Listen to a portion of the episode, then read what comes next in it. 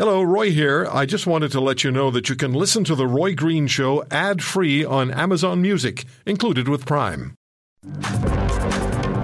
Steep price drops will bring sanity back to housing market in 2023. From globalnews.ca yesterday. Moshe Lander, Concordia University, Montreal, joins us, teaches international trade, money, and banking.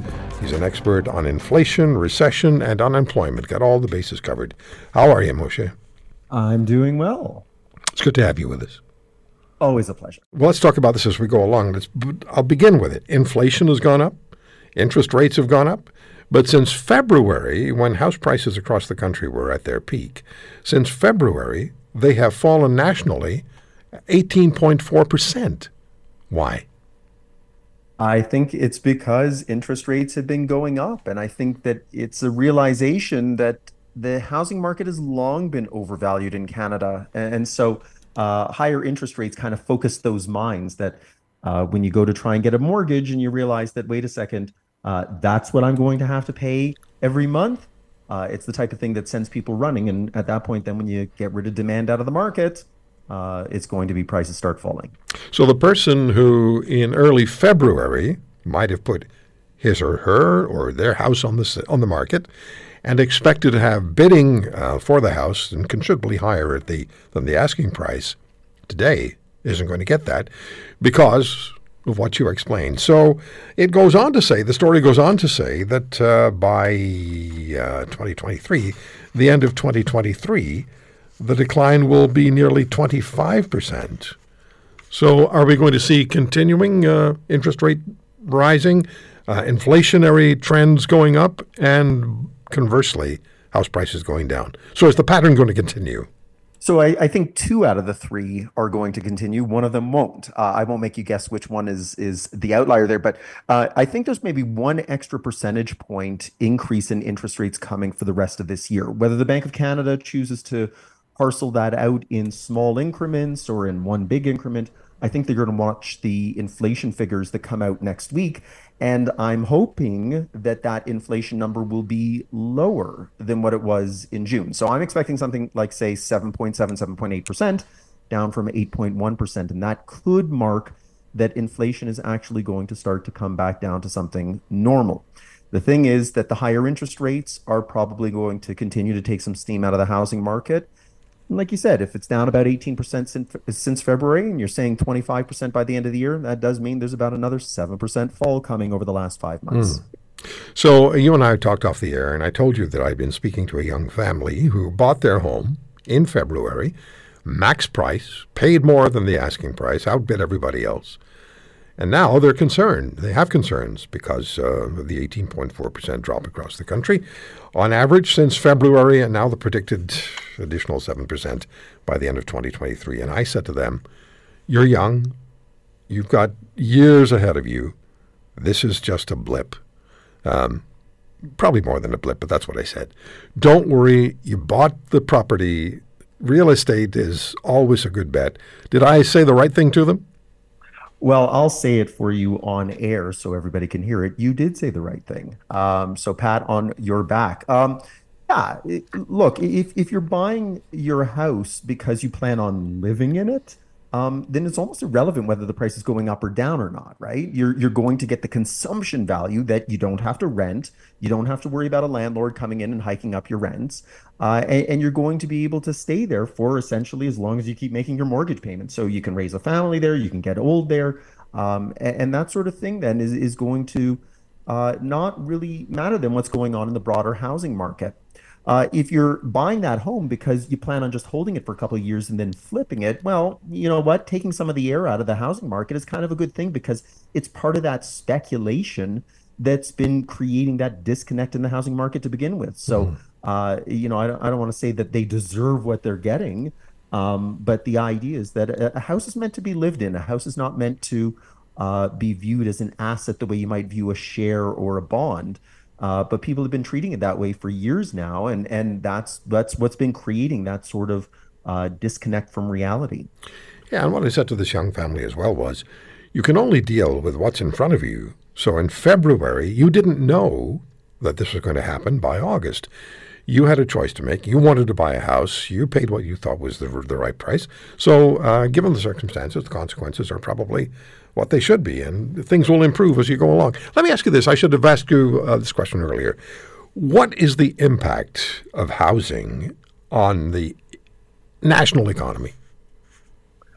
Well, I mean, for most households, it's their biggest source of wealth, if not their retirement plan. It's their house. And so, you know, the, the broader issue on the economy is when you see housing prices fall, it is uh, eliminating some of our greatest sources of wealth. And so, if we're using that to borrow uh, to help finance our lifestyle or to help try and smooth out the ups and downs of the economy, that can be a bit of a problem, right? Anybody who goes to a bank and says, uh, I need a line of credit, you're usually going to want to secure it with property. It gets you a lower interest rate than you otherwise would if it were unsecured.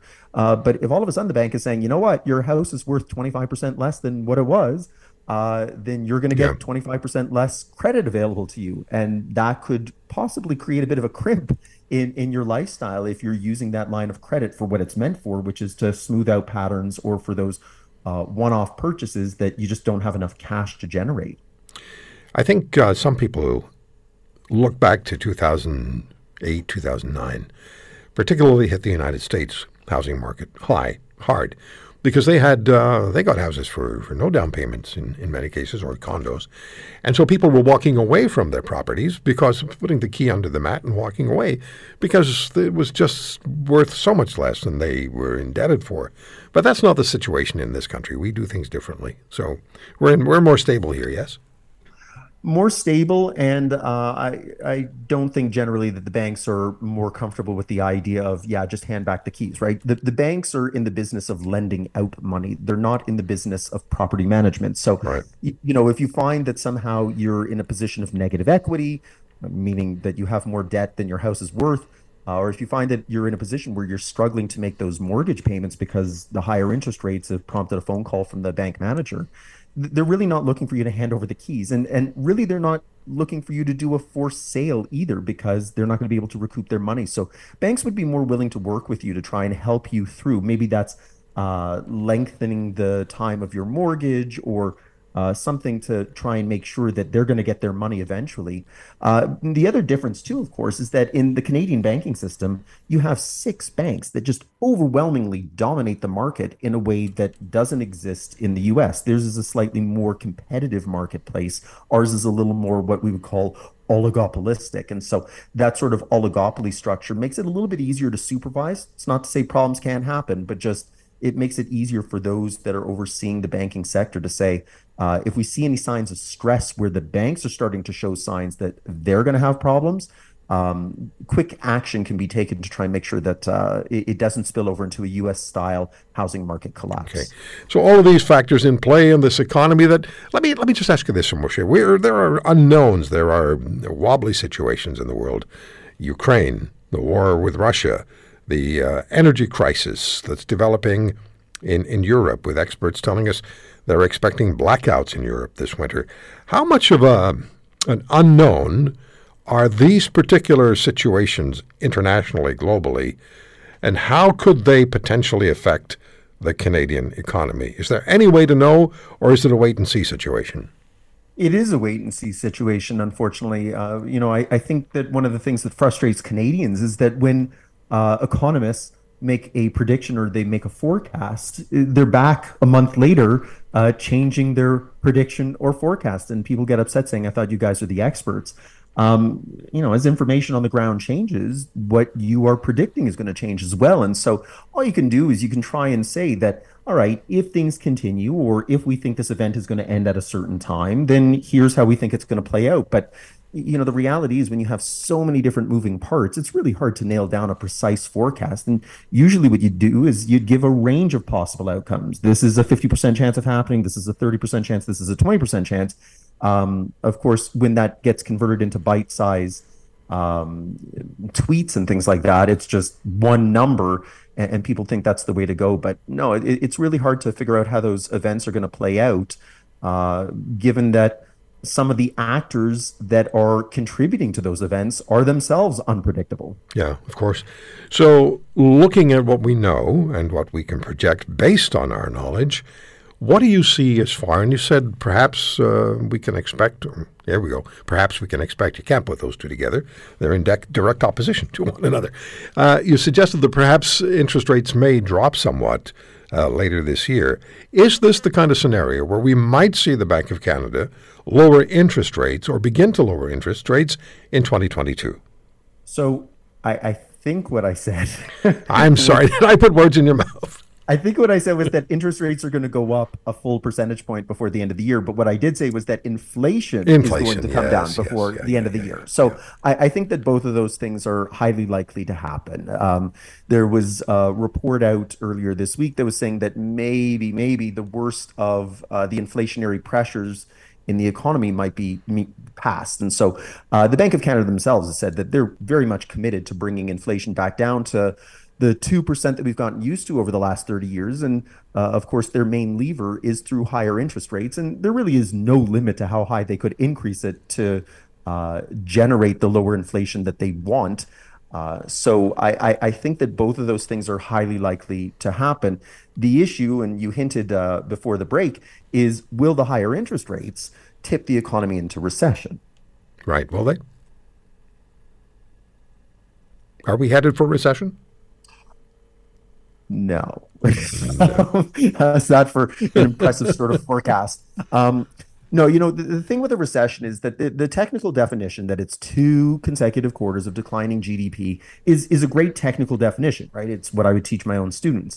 Um, but the thing with a recession is that it's intensely personal, right? If you have a job and your family have jobs yeah. and your friends have jobs, I could tell you that we're in a recession and you'd look around and say, I don't see it. Yeah. And if you're out of a job and your family's out of a job and your friends are out of a job, I could tell you that the economy is roaring along and you'd say, I don't see it. So, you know, it's one of those things that where we could talk about the economy is or is not in a recession. I, I think that at the end of the day, Canadians are going to experience it on a much more micro sort of level than as a broad issue Canadian phenomenon. But I, I think that if we're looking at Will we see two consecutive quarters of declining GDP? No. But what I do think we're going to see is a very substantial slowdown in the economy. I think we uh, really went at it hard in the first half of this year to make up for a couple of years of lost time. And uh, I, I, think that literally and figuratively, we're paying for it uh, in the second half of this year. And, and, and that's going to be the thing to kind of take some of the air out of the economy. If you want to hear more, subscribe to The Roy Green Show on Apple Podcasts, Google Podcasts, Spotify, Stitcher, or wherever you find your favorites. And if you like what you hear, leave us a review and tell a friend. I'm Roy Green. Have a great weekend.